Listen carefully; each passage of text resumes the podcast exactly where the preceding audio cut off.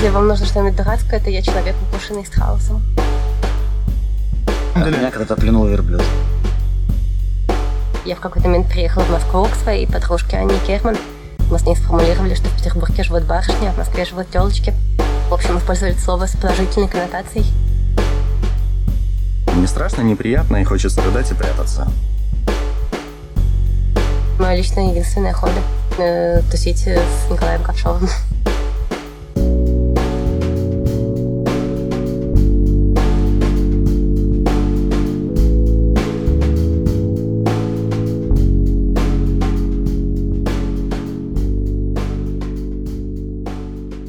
Привет всем, это подкаст «Щепотки соли», и а, сегодня мы с Димой Заикой, а, я вот Антон Зельзин вдвоем в студии, за режиссерским пультом у нас Стас Ехимчук, и в гостях Ася Казанцева, а, вот, лауреат премии «Просветитель», это у нас определение ее, которое не попало в список из десяти, но еще дальше поговорим подробнее, кто она такая. Добрый день. Добрый. Дима? А, ну, сейчас мы... Добрый день. Понятно, да. Добрый день, да, я Дима Зайк. А, так, эм, значит, первое из определений у нас было, э, кажется, довольно естественно интуитивное, научный журналист, э, как вариант популяризатор науки. Э, вот. Да, и мы довольно Да. долго обсуждали, существует ли какая-то разница между этими понятиями, потому Мгм. что в разных тусовочках совершенно по-разному. В Украине, например, мне объясняли, что научный журналист – это человек, который пишет статьи и получает за это деньги, а популяризатор науки – это тот, кто читает лекции и не получает за это денег. Но они не смогли объяснить мне, как называется человек, который читает лекции и получает за это деньги, потому что в Украине это пока еще не развелось до такой степени. А ты там присутствовала и читала лекции, но это было там за деньги, не за деньги. Это было не за деньги, Мгм.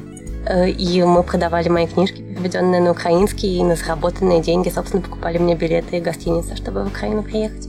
Понятно. Был на, на самоокупаемости. Да, но в Украине вообще замечательная тусовочка популяризаторов науки 15 на 4, Мгм. которая сначала на Украине, в Украине возникла, Мгм. а потом э, выплеснулась за пределы и в Молдавию, и в Россию, и сейчас уже делает э, мероприятия в разных городах. Не знаю, доползли ли они до Питера, до Москвы уже, да. Ну, я видел анонсы, но не посещал это мероприятие. У них очень интересный формат, потому что он э, приспособлен для вовлечения новых лекторов. Они Мгм. делают на одном мероприятии 4 15-минутных выступления, из которых, как правило, одно-два читают опытные популяризаторы, а одно-два читают совсем новенькие. Поэтому, с одной стороны, аудитория приходит, зная, что она услышит хоть что-нибудь интересное гарантированно, а с другой стороны, начинающим дают э, в руки оружие, то есть микрофон, аудиторию, и они начинают адаптироваться к этой деятельности. Это э, чуть-чуть еще более похожим научпоп э, движение делает на э, музыкальное э, рок-движение в какой-то момент, когда вот у тебя появляется На группа на разогреве. разогреве. Да-да-да. А, Я это, кстати, на курилке пытался делать тоже, когда там Саша Панчин так выступал, например. То есть такой хедлайнер, и до этого несколько начинающих спикеров. Ну, это абсолютно естественно, что ночь поп перенимает какие-то приемы у рок-музыки, э, потому что это похожие, в общем-то, э, масс-культурные мероприятия. сильно завязаны на э, личность. Э, Как на личности исполнителя, э, автора, да, так и на личности посещающих. Некая своя субкультура. А почему вот неожиданно просто мы чуть отклонимся, но почему тогда вот сейчас э, эти люди, которые предполагается там с 30 лет назад стали бы аудиторией на рок-концерте, сейчас становятся аудиторией а, вот, на лекции популяризаторской? Хочется больше смысла. А что тогда Э, В русском роке давала? тоже, русский Ага. рок тоже всегда старался иметь много смысла в своих текстах. Но у нас смысл еще и более насыщ- информационно насыщенный. Так ты Да, думаешь, что это рок. те же самые люди? Ну, скорее всего, те же самые, в значительной степени. Ну, что в каком-то смысле люди, которые были аудиторией рок-концертов, приблизительно это, эта же часть общества была до этого аудиторией там поэтических выступлений, ну, вот как будто бы такое В Серебряном веке еще, Да, да, да, да, ходили да. на Цветаева, на Маяковского. Да, да. Ну и там, да. ну, вот это близко, да, мне кажется. Мгм. Вот походить на поэтов, да, это Ну, с больше. другой похоже. стороны, ну а сейчас они в одни дни ходят на Веру Полоскову, а в другие дни на меня. То есть все осталось то же самое. Популяризаторы, они же немножко поэты. Ну, то есть это же поэзия, красота Да, мира. да, да. Поэтому тоже приобщиться. собрать все это. А, да, на Полоскову ходят, и поэты есть, но как будто бы популярней популяризатора, чем поэты в среднем, но, возможно, это мое, мой Ну, если какой-то. вычесть Полосковой, то скорее да. Да-да-да-да. А другой вариант определения – это странствующий лектор. И э, частный, совсем частный случай из этого, возможно, как мне кажется, это человек, которого укусил страус. А, Э, было ли Нет, это Страус связано? меня укусил не во время Нет. лекции, Страус меня укусил в частное свободное время. М, то есть... Ну, Это Мгм. просто вы хотели что-нибудь смешное, я Да. вспомнила, что я человек, укушенный страусом. Э, А так я обычно странствующий лектор без таких эксцессов. Обычно меня никто не кусает на лекциях. Всё Один спокойно. раз обещали яйцами закидать, и то испугались и не, испу- не Мгм. закидали. Ничего дикого не происходит.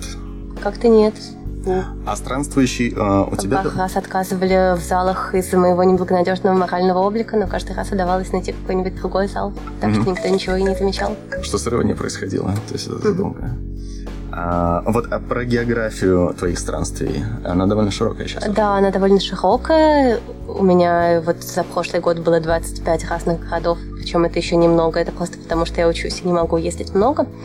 Э, В основном это, понятное дело, Россия. Э, В России пока что у меня на восток география до Иркутска. Но вот я на майские праздники поеду, наконец, в Хабаровск, Владивосток. Получится уже вся Россия от Владивостока до Калининграда. И от Норильска на севере. И до каких-то довольно южных мест, типа Краснодара. Э, Плюс я люблю и стараюсь почаще ездить в Украину. Э, Там тоже Одесса, Харьков, Киев, Львов. Один раз меня Ходорковский возил в Лондон для русскоязычной диаспоры в Лондоне. Ох, как Э, Ага. в Ереване. Мгм. И сейчас пока больше ничего не могу вспомнить, но, наверное, оно Белоруссия, конечно, Минск. Есть места, куда хочется попасть, э, или места, в которые, наоборот, ты вот не хотела бы ехать? Ну вот я давно хотела поехать на Дальний Восток. Очень Мгм. рада, что наконец с помощью премии «Просветитель» мы это организовали, и что он у меня наконец будет в сложном списке. Вот, мест, куда бы я не хотела ехать, э, наверное, нет, потому что в любом месте, где есть русскоязычная аудитория, сколько-нибудь многочисленно интересно было бы почитать лекцию. Но другой вопрос, что я по очевидным причинам не могу поехать в Крым, и, видимо, никогда не смогу, но что делать, не судьба Крыма. А, хорошо. Не можешь э, это как бы физически вроде как будто бы можешь, да? Э, Нет, не можешь- э, нет по двум причинам. Во-первых, Мгм. потому что этически просто не совсем понятен статус выступления на аннексированной территории. А во-вторых, потому что у Украины есть совершенно четкие законы, что она не пускает потом к себе тех, кто выступал в Крыму. А М, поскольку мгм. Украина мне дорога, то понятно, что мне никогда и в голову не придет так рисковать. А, так, хорошо, я понял. А, про третий вариант тогда, это третий вариант определения, это член Совета Фонда Эволюция. Кажется, что еще ну, со времен династии а, вот интерес, ну, твоя связанность с а, деятельностью там, фонда поддержку популяризации, она есть, и вот она. Э, Ну смотри, в работе династии я никак не участвовала, помимо того, что была благополучателем, то есть лауреатом Да. премии «Просветитель». А вот потом, когда династию закрыли, объявив иностранным агентом, тогда, да, многие люди лояльные к династии долго пытались как-то с этим бороться, писали какие-то открытые письма, ходили на пикеты, все это было совершенно бесполезно. И потом некая тусовочка ученых и популяризаторов науки собралась и решила, что хотя династия свою деятельность сворачивает, но нельзя допустить, чтобы исчезли их благие намерения и дела. В частности, нельзя допустить, чтобы исчезла книга издательства, и чтобы исчезли, э, исчезла организация бесплатных лекций в отдаленных городах России, в тех, в которых мало своей популяризации. И так появился фонд «Эволюция», который собирает деньги краудфандингом и делает э, за счет этих денег довольно много разных проектов, из которых я ближе всего как раз к тому, что связано с лекциями в разных местах. Э, Я ездила с ними в много городов. Киров, э, в Тюмень, в Сургут, в Ростов-на-Дону, в Краснодар. Сейчас наверняка еще что-нибудь забыла. Помимо меня другие мои коллеги ездили, например, в Уфу и в Тулу и много куда. Сейчас вот поеду на майских праздниках э, перед Дальним Востоком в Кемерово, в Новосибирск, тоже с эволюцией. Э, То есть э, смысл в том, что они берут какой-то город, в котором относительно мало своего научпопа, Мгм. привозят туда лекторов, делают большое бесплатное мероприятие, и, что важно, завязывают контакты и инструктируют тех людей, которые со стороны этого города помогли организовать мероприятие, э, дают им мастер-классы, дают им методическое руководство о том, как можно дальше привозить к себе лекторов, там, платно или бесплатно, в зависимости от э, дальнейших уже возможностей и условий. Мгм. И таким образом развивают э, научно-популярные мероприятия в самых разных городах. А есть какие-то показатели вот успешности этой стратегии? Ну, то есть вот Ты знаешь, о цифровых, о цифровых показателях лучше говорить с теми, кто ближе именно к ОХ, к вопросам фонда эволюции, там, к Петру Талантову или к многочисленным девушкам, которые занимаются именно сугубо административной э, работой. Э, у меня цифр в голове нет, у меня есть какие-то анекдоты evidence, э, какие-то известия о том, что вот есть конкретные люди в Ульяновске, Макс с Катей, которые взяли и сначала делали мероприятия с помощью эволюции, потом начали делать мероприятия сами. Есть конкретные люди в Самаре, Саша Умрихина, которая сначала делала мероприятия с эволюцией, потом начала делать их сама. Там вот они Женю Тимонова привозили, меня, по-моему, они в прошлый раз привозили уже без помощи эволюции, хотя, может быть, и с помощью у меня уже все в голове смешалось. Э, в Краснодаре такая же история. Там есть такая Серафима, которая сначала делала мероприятие с эволюцией, а сейчас будет привозить меня сама тоже в середине мая. Ну, это уже... То есть они находят людей, которые Хороший уже да. почти созрели. Да, и, и да, и оказывают им информационную, организационную и, если нужно, финансовую какую-то поддержку. Угу. Для того, чтобы в городе начало что-то происходить. Э, потому что очень важен первый пробный камень, э, непонятно с чего начинать. А когда люди уже начали, когда они уже организовали от и до какое-то мероприятие, когда они уже увидели, что спрос есть, что люди приходят, что СМИ реагируют, что всем интересно, угу. после этого продолжать уже гораздо проще, чем начать. Да, конечно, правда. А, так, хорошо. А, у нас а, есть следующий пункт, это а, про эпатаж, что человек, который заинтересовывает людей эпатажем, ну, это так вот. Ну, это да. вы так предложили. Мне а, это не всегда понятно. Что, что с другой что стороны, что мне кажется, что э, есть формулировка у этого, э, как человек, который не боится вот, демонстрировать э, эмоции или там называть их, признавать э, в каком-то публичном пространстве. Э, она тогда не совсем про эпатаж, хотя описывает приблизительно то же действие. Э, ну, на самом деле, это все история просто про, про плохо развитый социальный интеллект и плохо развитый эмоциональный интеллект. Э, про то, что я иногда делаю какое-то действие, потому что оно представляется мне правдивым, а потом выясняется, что вообще-то в социуме так не принято. Хотя мне даже сложно привести какой-то пример, потому что это я потом в блогах читаю, что так было не принято делать. Ну, я не знаю, вроде бы, например, в мифе про Асю Казанцеву, который формируется вокруг меня, формирует мою личную известность, вроде бы занимает какое-то значимое место история про то, что я написала первую книжку нечаянно для того, чтобы mm-hmm. произвести впечатление на мальчика. Mm-hmm. Ну, просто меня несколько раз в интервью спрашивали, почему. И как я потом поняла, видимо, следовало отвечать на этом месте что-то пафосное про просвещение общества и так далее.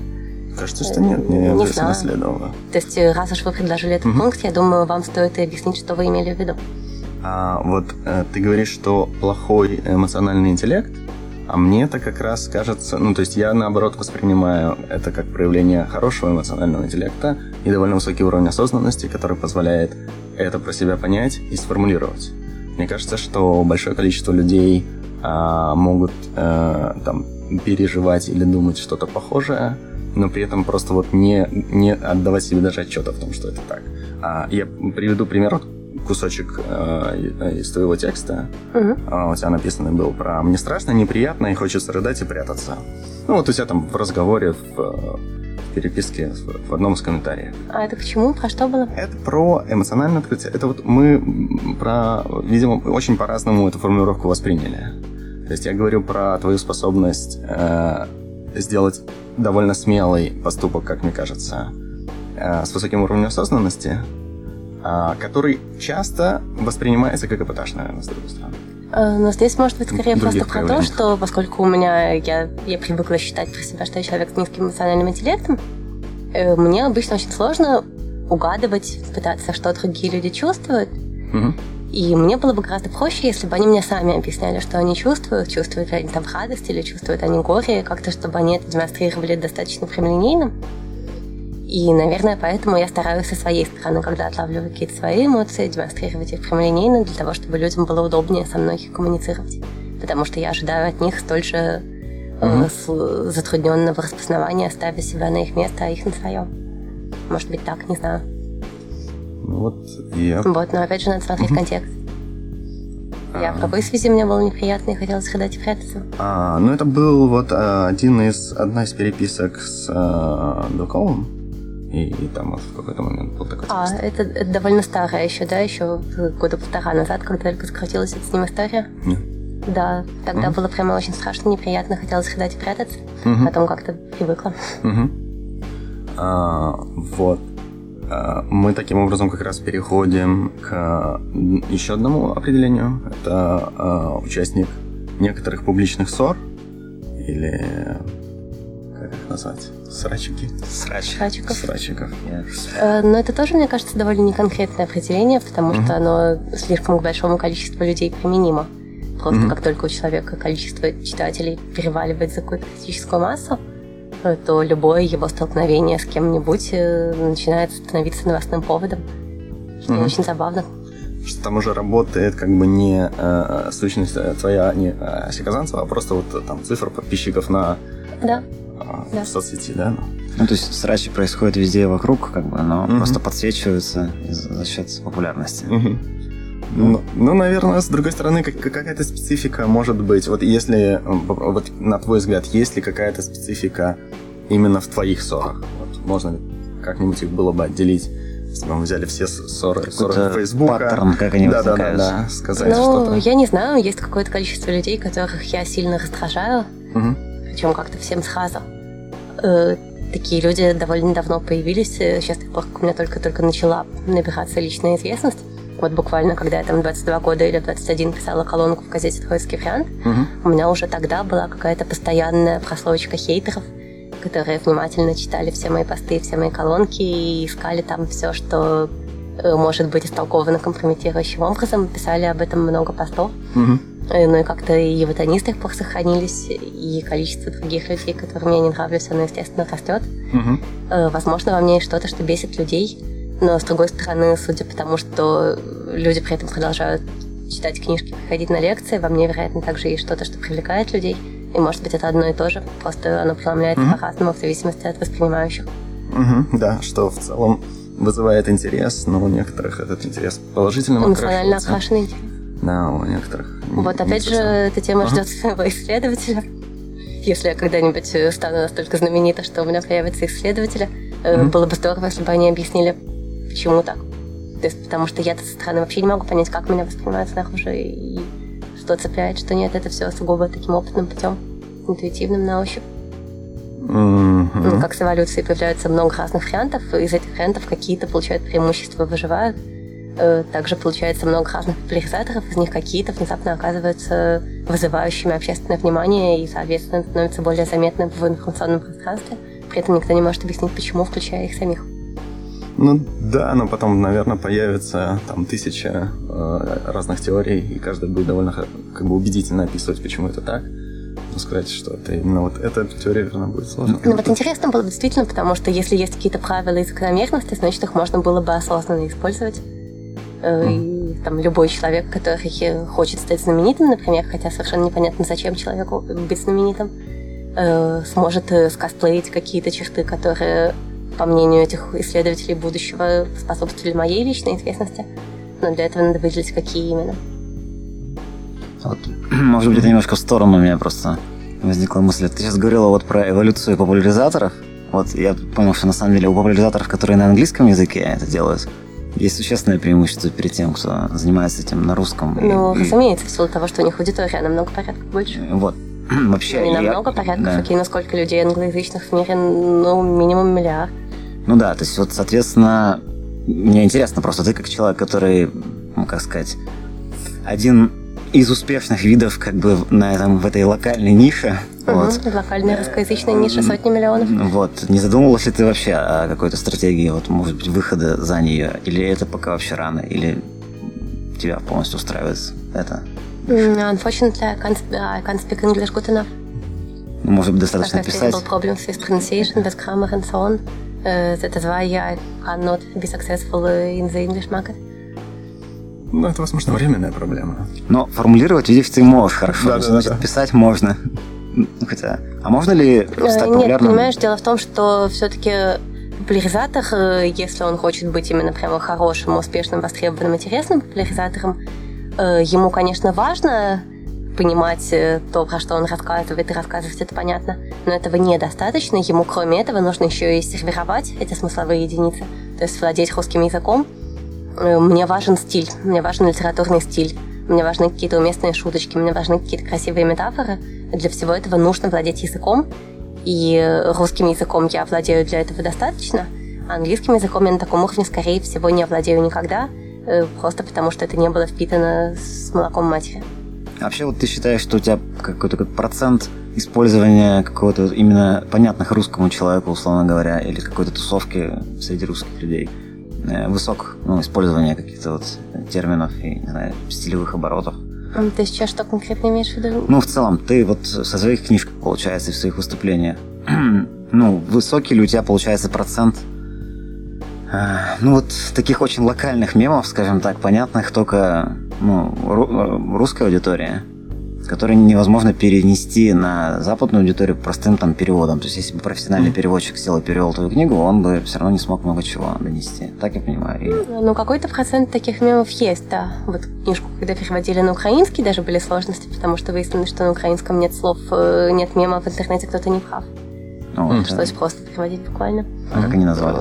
Ну, так и назвали в интернете «Хтось помиляется». В интернете кто-то не прав, но у них это не работает как мем. Э, вот. Сейчас вот на английский какие-то странные люди собрались переводить.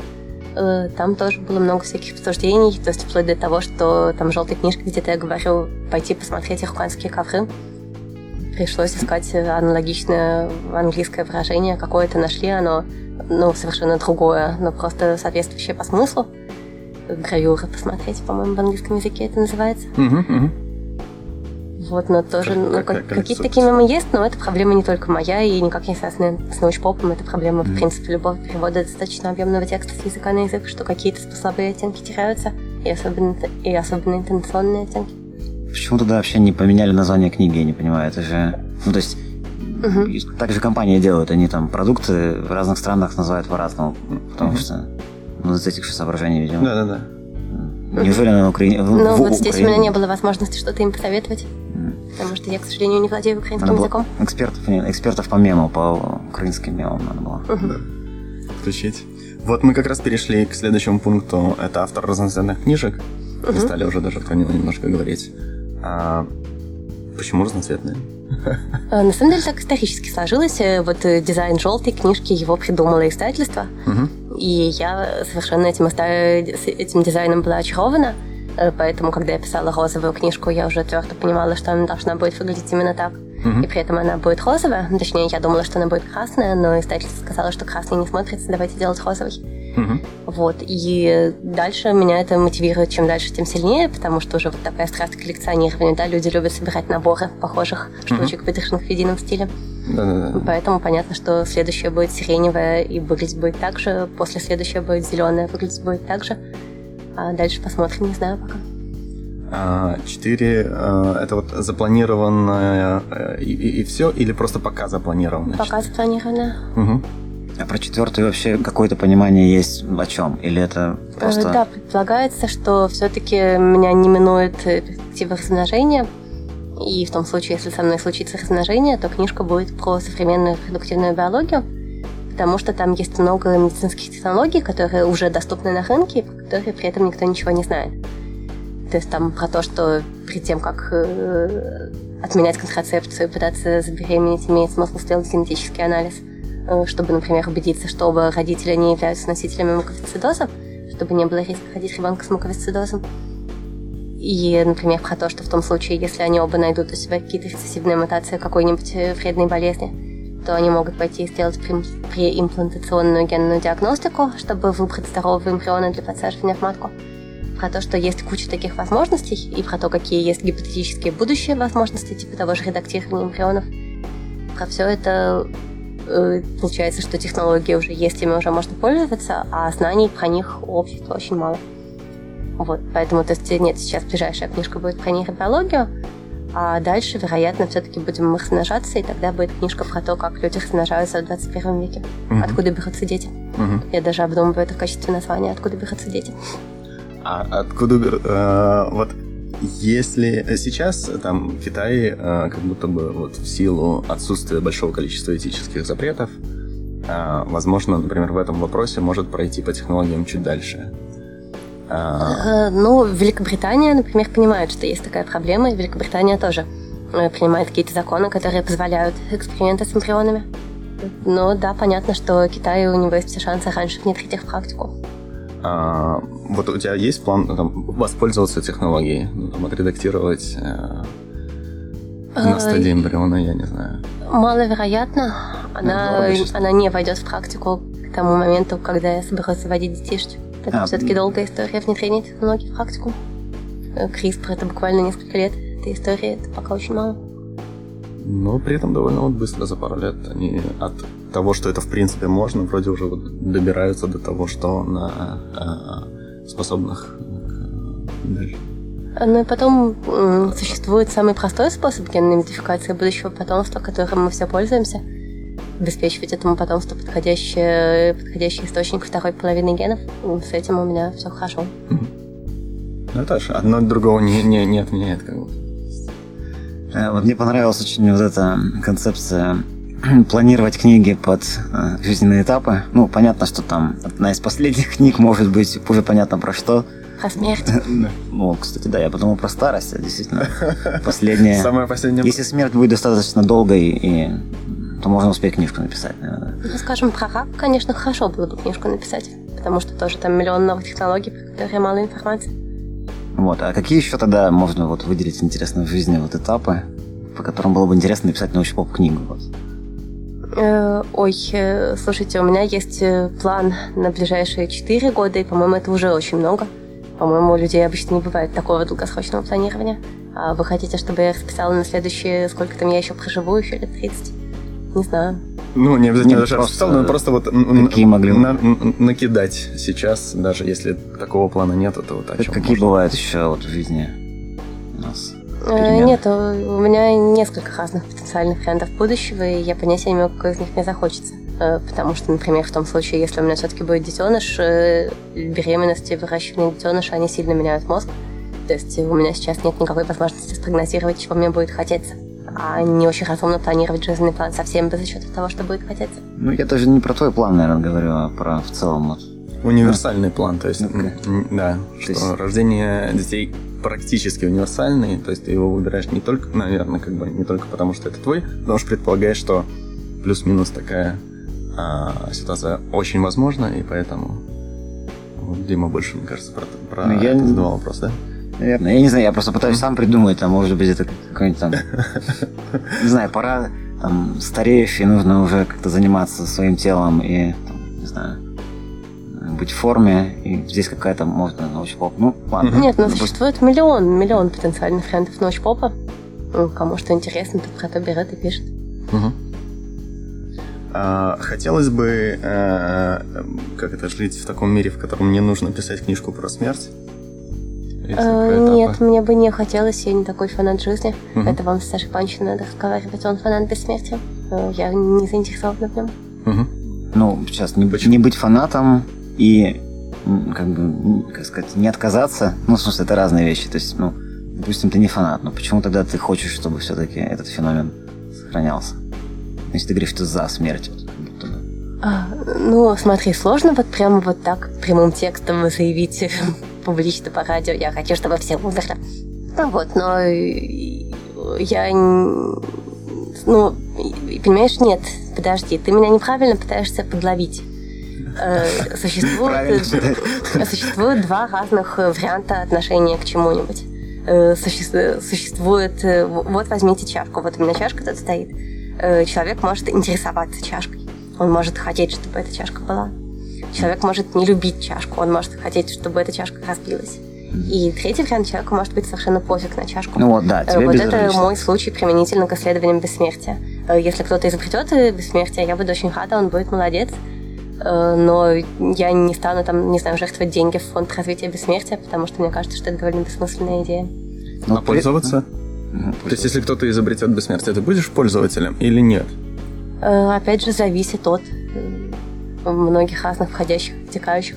Скажем, если я все-таки заведу ребенка, будет довольно бесстрастно уже пользоваться бессмертием.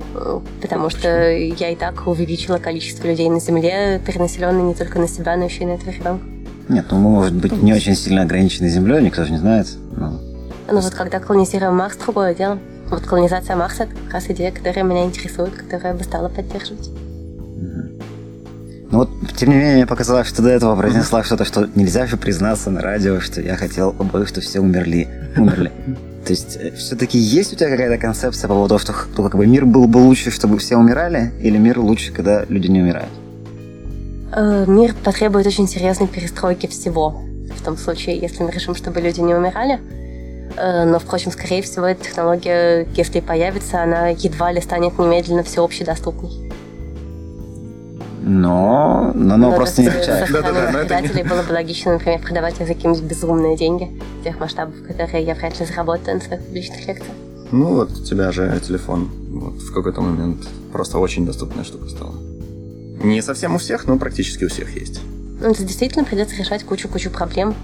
Ну, предположим, а, наверняка придется, но, наверное, предположим, что решили. То есть вот просто если выбирать, вот ты можешь выбрать две вселенные в одной, в которой пошли по пути бессмертия, и там как-то решили все эти проблемы. То есть проблемы есть, естественно. А в другой, в которой решили не идти туда вообще и не заниматься этим вопросом. А, и проблем не появилось, но и бессмертия не появилось.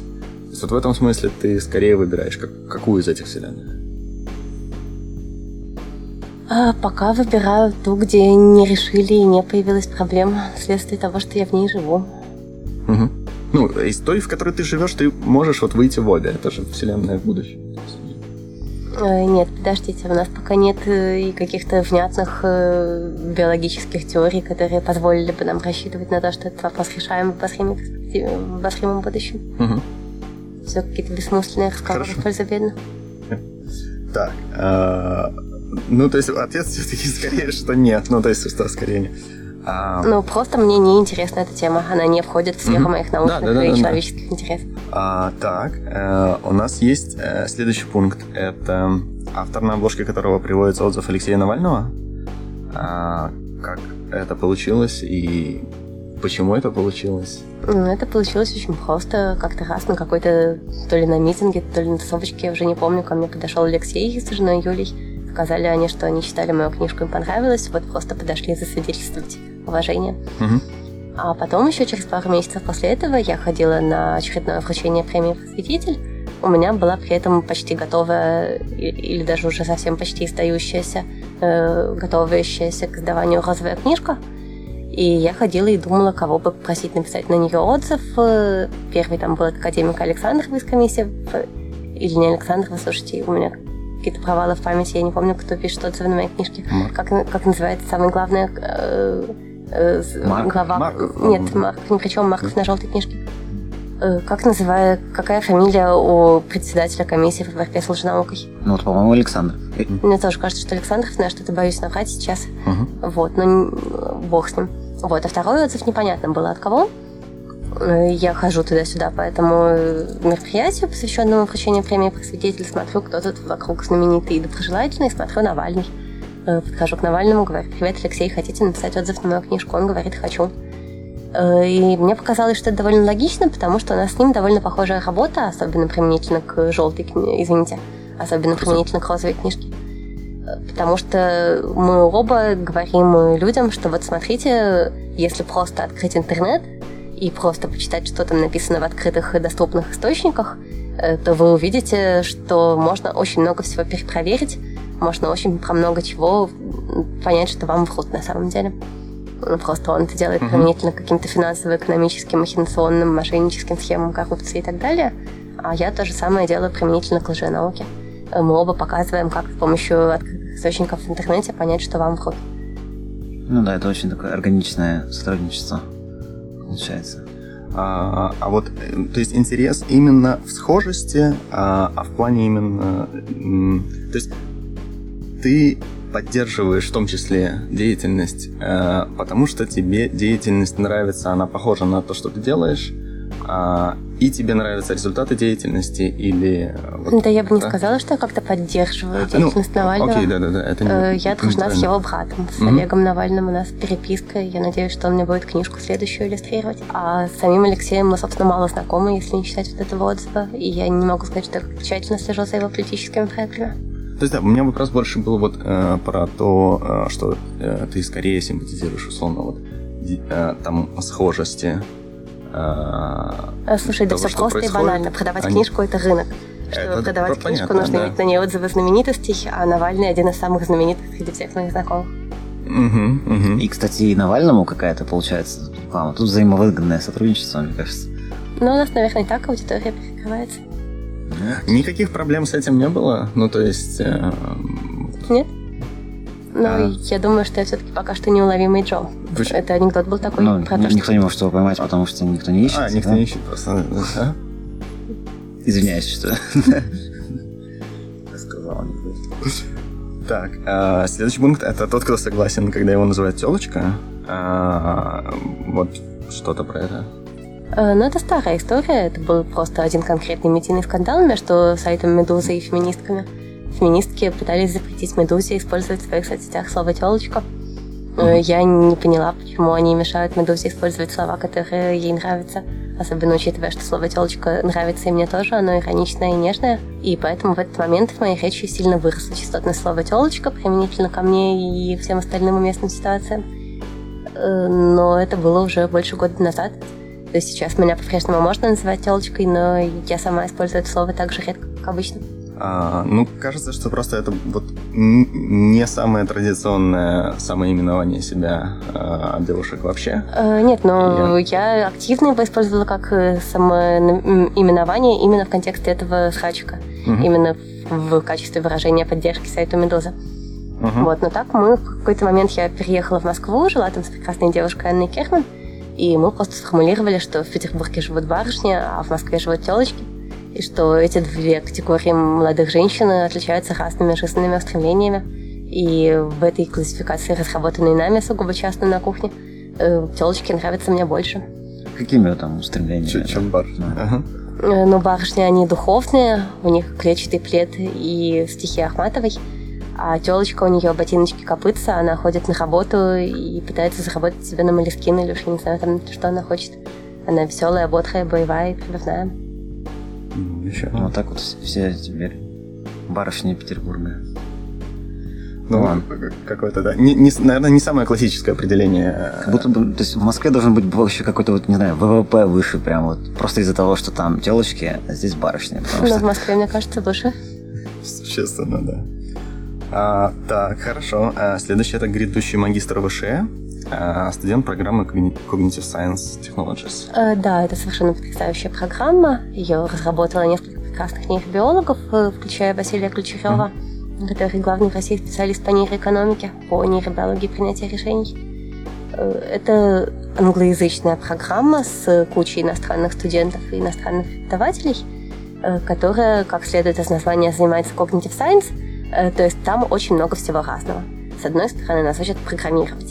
С другой стороны, нас учат экспериментальной психологии. С третьей стороны, нас учат нейробиологии. С четвертой стороны, нас учат тому, как работают разные нейроимиджинговые технологии, э, как работает транскраниальная магнитная стимуляция, как работает магнитный энцефалог, как работает ФМРТ и так далее. Э, Суммарно они выращивают э, хороших э, магистров э, нейробиологов, которые могут уходить в разные специализации, в разные стороны, которые могут делать что-то связанное с искусственным интеллектом, или что-то связанное с экспериментальной психологией, или что-то связанное с сугубо нейробиологическими исследованиями, как на людях, так и на животных, и которые готовы к тому, чтобы взять и уехать на PhD в любой университет любой страны, как, собственно, половина наших выпускников и делает.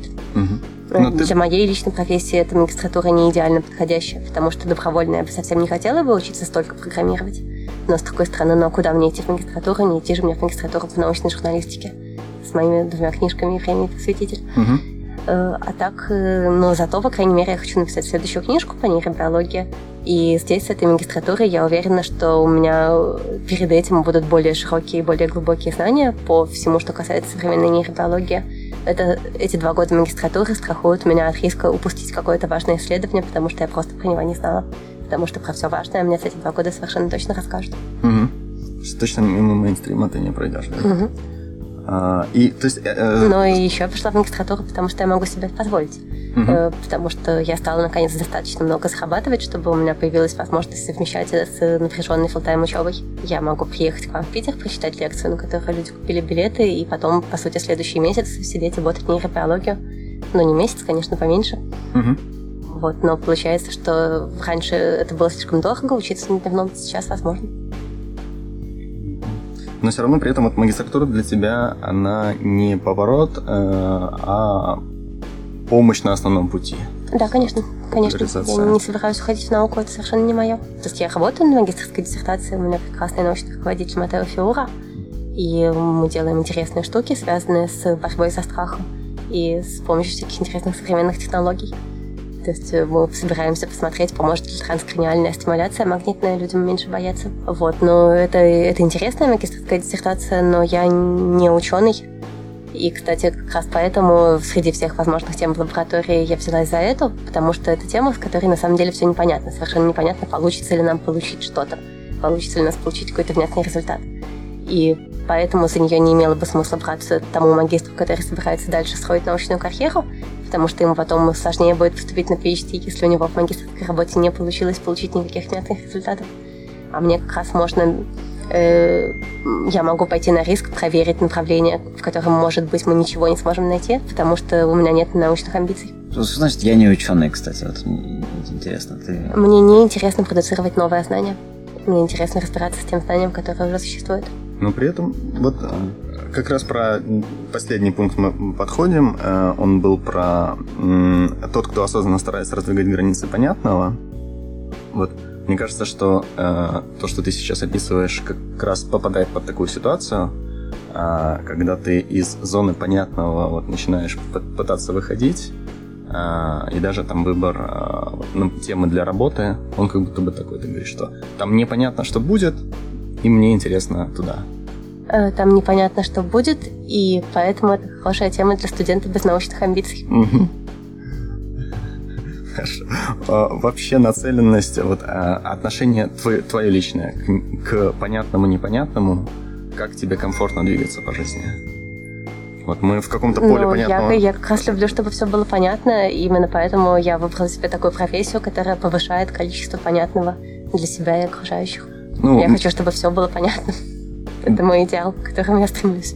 А каким образом это достигается? То есть у разных людей, кажется, разные а, там, техники, алгоритмы действий. То есть мы все из какого-то пузыря понятного а, постепенно вот раздвигаем этот пузырь. А, непонятно и бесконечно. Вот мы а, увеличиваем область того, что понимаем. А, и люди по-разному действуют. Некоторые там выбирают себе непонятную область, прыгают туда и начинают там на месте заново отстраивать условно пузырь.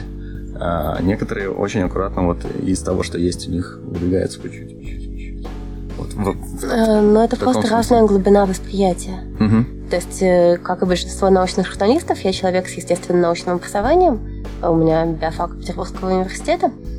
Поэтому к моменту начала профессиональной деятельности у меня уже были базовые общие представления о любой сфере из тех, в которые я собираюсь залезать. А дальше моя работа в том, чтобы читать более серьезные, более новые, более глубокие, более подробные исследования на любую из этих конкретных областей, увеличивать для себя в ней глубину понимания и одновременно ширину понимания по любому вопросу. И после этого выбирать оттуда все субъективно самое для меня важное, и при этом выстраивающееся в понятную историю, с тем, чтобы доносить эту понятную историю до других людей.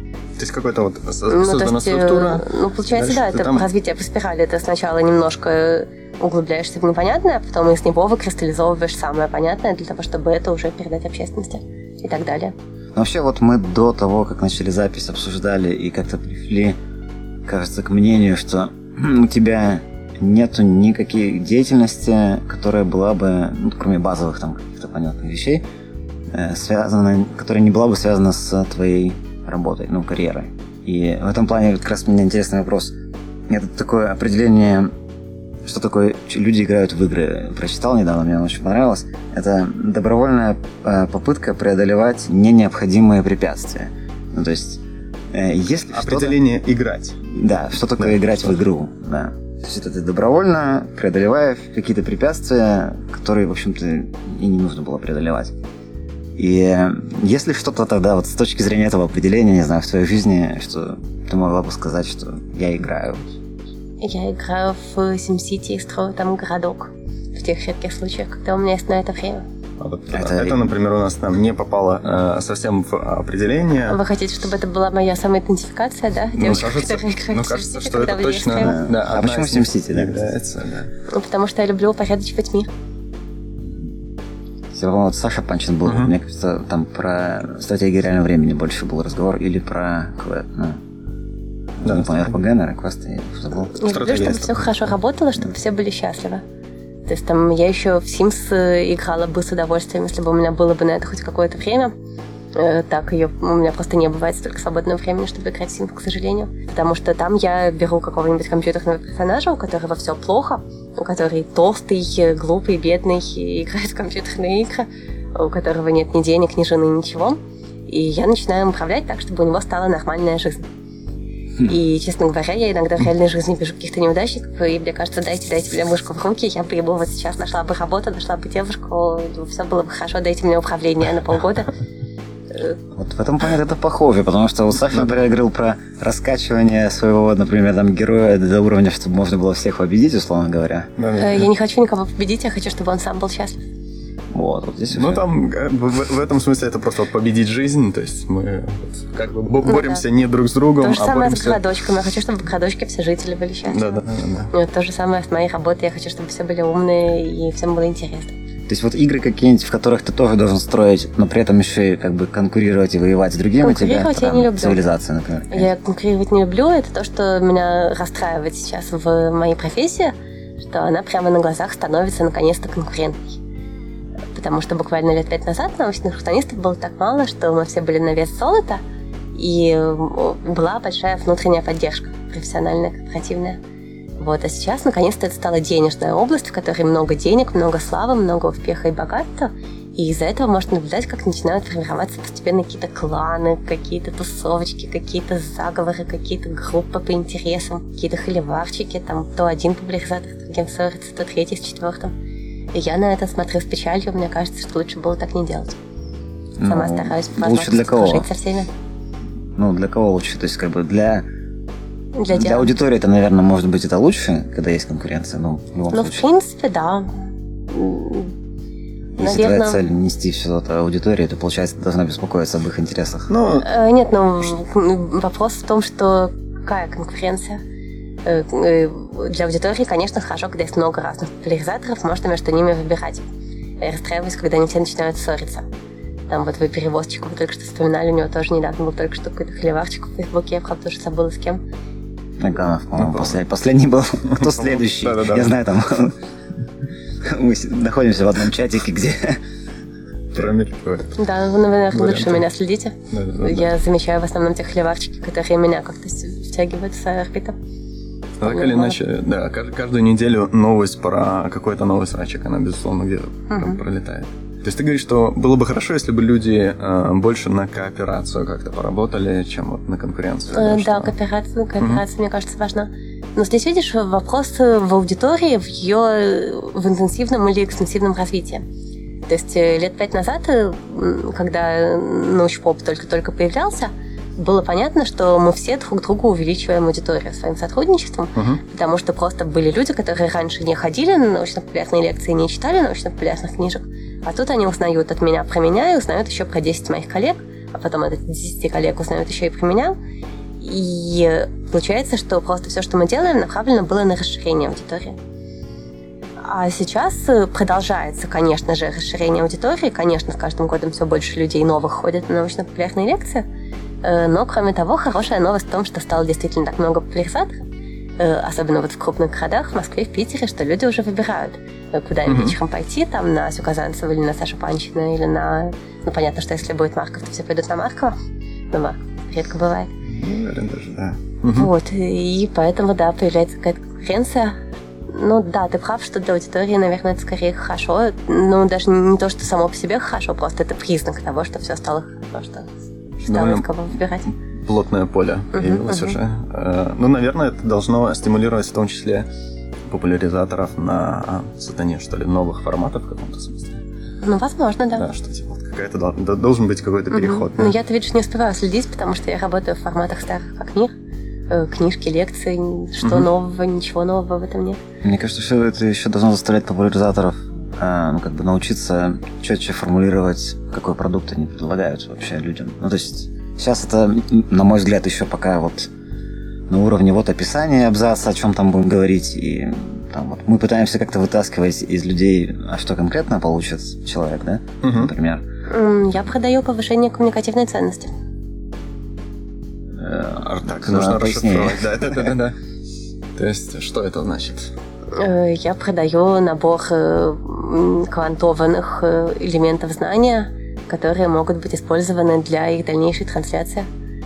Человек запоминает, что спать полезнее циклами полтора часа и может об этом рассказать девушке на свидании. И они пойдут спать полтора часа. Все будут счастливы. А ты, вот- тебе не кажется в этом плане, что, например, вот после лекции сейчас обычно видео остается в формате вот этом двухчасовая лекция в интернете, и мне кажется, что люди не смотрят по два часа видео, и было бы лучше, если бы в лекциях, когда если у тебя поднимается некоторое количество вопросов, чтобы они генерили все-таки короткие видяшки, ну, как и делают некоторые там, да, понятно. Мгм. То есть вместо просмотра, вместо одного большого видео лекции Аси Казанцева про, про сон, лучше было бы 15 коротких, где на каждый вопрос, на какой-то вопрос отвечается. То есть, там, не знаю, сколько надо спать, как устроена там, нейробиология этого процесса и так далее. Но такие форматы тоже бывают. Там SciHub снимал со мной несколько таких коротких роликов. Их, конечно, лучше просматривают. То есть моя средняя лекция набирает на ютубе десятки тысяч просмотров, а такие ролики набирают сотни тысяч просмотров. Э, Но мне они меньше нравятся с идеологической, со смысловой точки зрения, э, потому что это уже немножко ближе к профанации знания, из-за того, что в этой ситуации люди получают только какой-то факт, без его корней, без его контекста. Э, То есть э, с точки зрения глубины получаемого знания здесь э, получается большой провал. Это может быть хорошо как один из элементов конверсии, как то, что человек сначала услышал фактик, а потом пошел еще и послушал, откуда этот факт Ну, он взялся. видит плейлист просто. Ну да, но мне лично все-таки интереснее делать лекцию на час, потому что в лекции на час можно хоть что-то сказать про биологию, Нет, про как раз... популяризацию науки. Да, речь идет, скорее всего, о том, что ты делаешь лекцию на час, но потом она нарезается. Ну, на самом деле, э, лекция дизайнится так, чтобы ее было удобно потом нарезать, Э, скажем. Ну вот э, я все-таки воспринимаю свою лекцию как некий комплексный э, комплексную вещь, которая хороша, как мне лично кажется, именно на час. То есть я никому не буду запрещать ее нарисовать, но мне кажется, что это понизит качество э, воспринимаемой информации. Ну, интересно. Ну, допустим. А, так, и давайте мы просто Ну потом, ну что, ну, с- ну сколько можно поощрять вот это клиповое мышление? Э, Если человек не способен в течение часа сохранять концентрацию, может быть, ему вообще не нужно смотреть на Ну, Тут вопрос не в поощрении, то есть как бы, ну как бы эволюция как-то сама потянет вообще этот процесс. То есть на самом деле, если люди вот не будут смотреть часовые видео, то они просто не будут. И ты их не заставишь смотреть, э, ну, тем, что будешь им подпихивать. Нет, Ася Казанцева дает только часовые лекции. да. Вот. Мы заставим вас. Да, да, это уже... А так, а Нет, так конечно, они- конечно, посмотрят, что хотят. Э, ну, Здесь, э, здесь, видишь, здесь вообще довольно глупо пытаться подстраиваться э, под аудиторию. Все равно себя не переделаешь, все равно каждый работает в том формате, который ему уместен и комфортен, а аудитория уже дальше либо интересуется, либо нет. Мне комфортнее делать часовые лекции, чем короткие. Э, Но если э, людям сложно их смотреть, но бедные люди, ну что ж я могу сделать? Это странно звучит. То есть, на самом деле, вот получается, что какая-нибудь бизнес-структура не могла бы себе позволить сказать, что да нет, подстраиваться под аудиторию, это, значит, мы этим не занимаемся, нам просто не очень комфортно Э, это так, делать. Смотри, у меня, у меня все в порядке. У меня находится достаточно существенная аудитория, которая согласна слушать лекции в течение часа. Мне хватает на то, чтобы зарабатывать себе на магистратуру, которая у меня бюджетная, правда. Условно говоря, если бы ты хотела масштабировать себя и сделать 10 своих копий, которые бы читали на большую аудиторию, тебе нужно было бы уже, наверное... Ну, тогда им надо было бы, конечно, да, пробовать разные форматы. Но поскольку у меня, смотри, поскольку у меня все равно ограниченный ресурс э, и ограниченная возможность делать какие-то э, развлекательные мероприятия, то мне логично делать их в, том, в той форме, которая представляется мне интересной. Э, Потому что ну, потому что у меня ограниченное на это время, да, и имеет смысл в это время заниматься тем, что мне интересно. У меня вообще ограниченная жизнь, я умру потом. Лучше делать то, что интересно. Это потому, что ты выбрала вселенную, где умрут.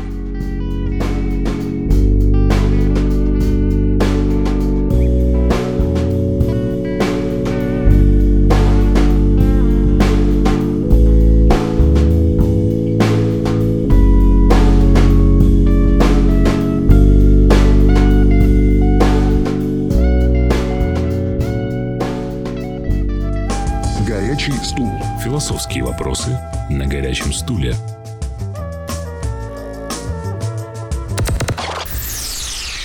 Какая а, у тебя самая крупная ошибка за прошедший год? За прошедший год у меня не было крупных ошибок. Хорошо. Хорошо, есть какая-нибудь Я несколько раз ошиблась в тесте по Cognitive Science, и поэтому у меня итоговая оценка 9, а не 10. Хм, очень удачный год. То есть так, таким образом описывается довольно удачный год, как будто бы.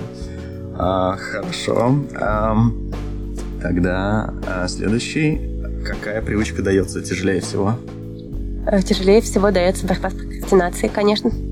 Э, потому что каждый раз, когда начинаешь что-то делать, кажется, что не получится, что будет какая-то фигня, ерунда, и из-за этого вообще ничего делать не хочется. И поэтому очень много сил и времени уходит на то, чтобы побороть этот страх и начать делать хоть что-нибудь по принципу better done than nothing, лучше, извините, better done than perfect. Mm-hmm. Лучше сделано, чем великолепно. Yeah. Вот. И меня последнее время начал немножко спасать принцип помидора. Это когда ставишь себе таймер на 25 минут, и эти 25 минут пытаешься работать над задачей, при этом не ставя себе цель ее как-то закончить или победить.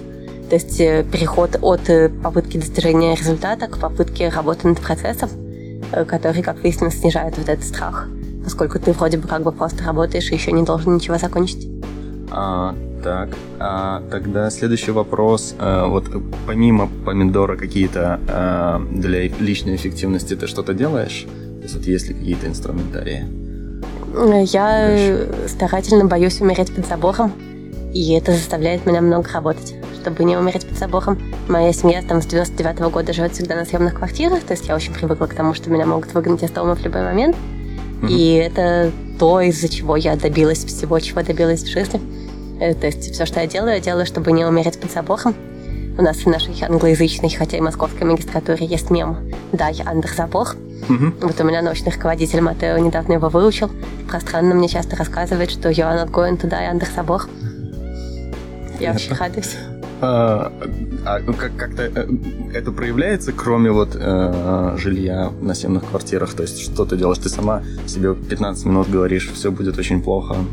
А, мне не надо это говорить. Это моя баз, мое базовое свойство. Я, в принципе, очень тревожный человек, пессимист и так далее. Я по умолчанию уверена, что все будет очень плохо. Мне, наоборот, нужно тратить много времени на то, чтобы убеждать себя, что все будет не очень плохо. Может быть, угу. если я постараюсь. Что в следующем году. Допустим. То есть э, хорошее, самое лучшее в моей жизни это то, что все и всегда оказывается гораздо лучше, чем я думала. Mm, то есть выгодно быть пессимистом, потому что всегда положительное поощрение. Ну, в общем, да, я вот почему сказала, что у меня не было крупных ошибок, потому что у меня э, все было сделано мной намного более правильно, чем я от себя ожидала заранее. Угу. А какой самый сильный скилл у тебя? Буковки. Э, я умею читать буковки и потом писать буковки, так, чтобы в этом сохранялся какой-то смысл, какая-то структура. Или чтобы там повышалось структурирование, повышался уровень доступности смысла. Угу. Сконвертировать просчитанные Конвертировать буковки в буковки. Ага. А, так, хорошо. А, что самое полезное запланировано на ближайший год? Магистрская диссертация. Спасибо, Кэп. Хорошо. А, опиши свою деятельность через пять лет. Я точно не знаю, как попрет. Э, может быть, я пойду все-таки в аспирантуру, которая будет как раз уже не про биологию, а про научную журналистику. Э, то есть это будет что-то такое, типа кандидата психологических наук с возможностью исследовать э, то, каким образом люди воспринимают новую информацию научно-популярную и какие формы ее подачи для них наиболее э, доступны и интересны. Э, и если это будет, то это может быть в вышке, например. Я тогда пытаюсь параллельно сделать там какой-нибудь курс лекций для студентов по научной журналистике. Но это всего лишь один из множества планов. На самом деле просто у меня в пятилетней перспективе я еще точно не знаю, чего я буду хотеть. А я надеюсь к этому моменту сработать столько денег, чтобы у меня уже появилась возможность высчитывать, чего я сама хочу. Угу. То есть полностью не ориентироваться на окружающий мир, на реальность? Э, нет, ну почему да? полностью? Но просто помимо нее ориентироваться еще и как-то на себя. Каким, а, как видишь жизнь, вот свое человечество, например, через 50 лет? 5. Жизнь человечества через 50. Да, но и хотелось бы надеяться, что у нас будут продолжать бурно развиваться биотехнологии и что весь облик э, Земли и человечества будет меняться за счет именно развития биотехнологий, что у нас будет прекрасная медицина, у нас будут всевозможные новые искусственные органы, мы разберемся с лечением самых разнообразных видов онкологических заболеваний, и поэтому, ну, бессмертие бессмертием, но хотя бы человек не будет внезапно смертен. Угу. То есть э, не будет такого, чтобы человек взял и за год сгорел от рака, потому что это все будет останавливаемо. И это позволит э, более тщательно заниматься планированием, ну и плюс повышение безопасности за счет беспилотных автомобилей, например. Э, может быть, социум сможет с, терроризмом что-нибудь сделать. Э, то есть хотелось бы надеяться, что будет намного большая предсказуемость жизни, э, намного большая возможность планировать жизнь на 10 лет вперед, потому что больше уверенность в том, что за эти 10 лет никакой катастрофы не случится. Что самое важное в твоей жизни? Работа. Сколько раз за последний месяц ты удивлялась и с чем было связано?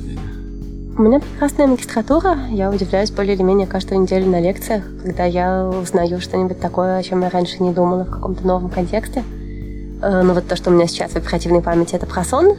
Э, Я про него и сама делала лекцию, и параллельно он был упомянут в курсе нейробиологии на одной из лекций. И там э, мой преподаватель Чернышов Борис Владимирович подчеркнул, что неправильно вообще воспринимать сознание человека как два состояния, да, сон и бодрствование, а правильно делить его на три состояния, на бодрствование, на быстроволновой сон и на медленный волновой сон. Потому что медленный волновой сон и быстроволновой сон – это две настолько разные истории, что, вообще говоря, мы их обе называем сном и исключительно в силу сложившейся традиции, а так они, по-видимому, абсолютно разные функции в мозге играют и совершенно разными функциональными состояниями для него являются. Это был для меня новый интересный взгляд на вещи. И на самом деле таких много же вещей, когда мы что-то делим на понятное нам и на все остальное. Э, То же самое с бактериями и археями, например, да. Вот бывают мы, аукариоты, с настоящим ядром, бывают бактерии, бывают археи. И бактерии и археи, они тоже невероятно разные, и у них между ними, между друг другом не больше общего, чем между нами и ними.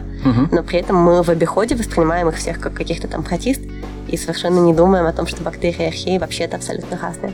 Такая же история оказалась со сном. Меня это восхитило. Что с точки зрения обывателя приблизительно одинаково непонятные вещи. А, так, хорошо. Эм, практически последний – это счастлива ли ты? И если да, то благодаря чему? Э, Нет, э, несчастлива и никогда не была, и не стремлюсь к этому. Мгм. Мне кажется, что ценность счастья сильно преувеличена, э, что в состоянии счастья у человека гораздо меньше мотивации работать. А к чему тогда стремишься? К тому, чтобы, ну, собственно, к тому, что я и делаю, к тому, над чем я и работаю, к тому, чтобы моя деятельность представлялась мне осмысленной и приносила какую-то пользу человечеству, как я ее понимаю. Э, На данном жизненном этапе я работаю над тем, чтобы сокращать пропасть между наукой и обществом, э, между масштабом научного знания, достигнутого человечеством, и тем, что в обиходе люди себе про это научное знание представляют. То есть пока что я работаю над распространением мемов, для чего мне нужна, например, моя личная известность как инструмент. Э, Но, в принципе, поскольку, поскольку в работе своей я довольно успешна, и у меня постепенно растет количество денег, которые я зарабатываю, в общем и целом у меня есть некоторая надежда, что если я стану знаменитее еще в 10 раз, то у меня, кроме того, еще и появится много денег, то есть настолько много, что их будет уже полностью хватать на все мои базовые потребности финансовые, и появится какой-то избыток денег, который тогда в этом случае тоже можно будет направить на улучшение и упорядочивание мира. Э, Если у меня, если я дойду там в десятилетней перспективе до вот этого богатства, то я буду думать, как именно уже физически изменять мир за счет доступных мне денег. Э, Мне интересно, например, сделать в регионе какой-нибудь лекторий, э, чтобы, чтобы он был вот идеальный, правильный лекторий, где все устроено так, как надо. Это когда приезжают правильные люди с правильными лекциями. Э, Или, например, очень круто было бы сделать э, дом престарелых, совмещенный с детским домом, чтобы подростки находили себе бабушек и дедушек, а дедушки и бабушки находили себе внуков приемных, и они все могли бы вместе играть в шахматы. Неплохо. Или круто было бы в спальном районе сделать библиотеку тоже для подростков, чтобы им было куда пойти. То есть какие-то, знаешь, осмысленные вещи по созданию обогащенной среды. Все, что мне интересно в перспективе, это как создавать обогащенную среду. Это то, над чем я и сейчас работаю, и то, над чем я надеюсь дальше работать э, с помощью каких-то более эффективных способов преобразования пространства. Э, Потому что развитие мозга человека зависит от того, насколько много информации интересной он вокруг себя получает. И то, вырастем ли мы умными или нет, то выр- вырастем ли мы с функциональной грамотностью или нет, зависит от того, в насколько богатую или бедную среду мы попали. И мне интересно, как сделать так, чтобы в обществе все попадали в богатую среду. То есть в идеале, чтобы все попадали в хорошие школы, хорошие университеты, чтобы у них у всех были умные друзья, умные родители и учителя. Э, не очень понятно, как этого добиться, но чтобы хотя бы им было понятно, где эту умную среду найти, если у них, по крайней мере, есть такая потребность. Сложно как будто бы вот говорить про, э, что у всех одинаково будет хорошо, Ну да. но, но, но, но понятно как бы стремление. А, я тогда просто к вопросу вернусь, прости. А, чьи идеи тебя раньше вдохновляли, а, но ты в них разочаровалась? Честно говоря, не могу вспомнить сейчас ни одного примера на поверхности не лежит. Э, Ну, там вот эта история про то, что нужно улучшать мир, про то, что люди должны делать свою жизнь лучше, она в очень прямолинейной форме изложена у Веллера в книжке «Приключения майора Звягина». Мгм. Э, Мне это в подростковом возрасте страшно нравилось. Эта книжка произвела на меня очень большое впечатление и послужила одной из э, формирующих личность. Э, Сейчас мне кажется, что он все-таки не учитывает ряд важных факторов в том, что касается мотивации людей, что она слишком прямолинейна и едва ли будет так работать, что люди, которые достигли результатов настолько э, с помощью внешнего контроля, едва ли смогут эти результаты поддерживать, и что нужно действовать как-то более тонко, чтобы у них возникло э, желание эти результаты поддерживать, те, которых они добились. Э, Ну, это просто первое, что в голову пришло. И последний, э, в кого из своих знакомых ты готова инвестировать была бы? В любого толкового популяризатора науки. Пока что вот в себя инвестирую. Мгм. То есть именно популяризация науки, э, как э, Мне кажется, что это сейчас хорошая вещь по соотношению трудозатрат и пользы. Одна из наиболее эффективных. Мгм. Хорошо. все, спасибо большое. Было крайне интересно. Спасибо. Всем спасибо.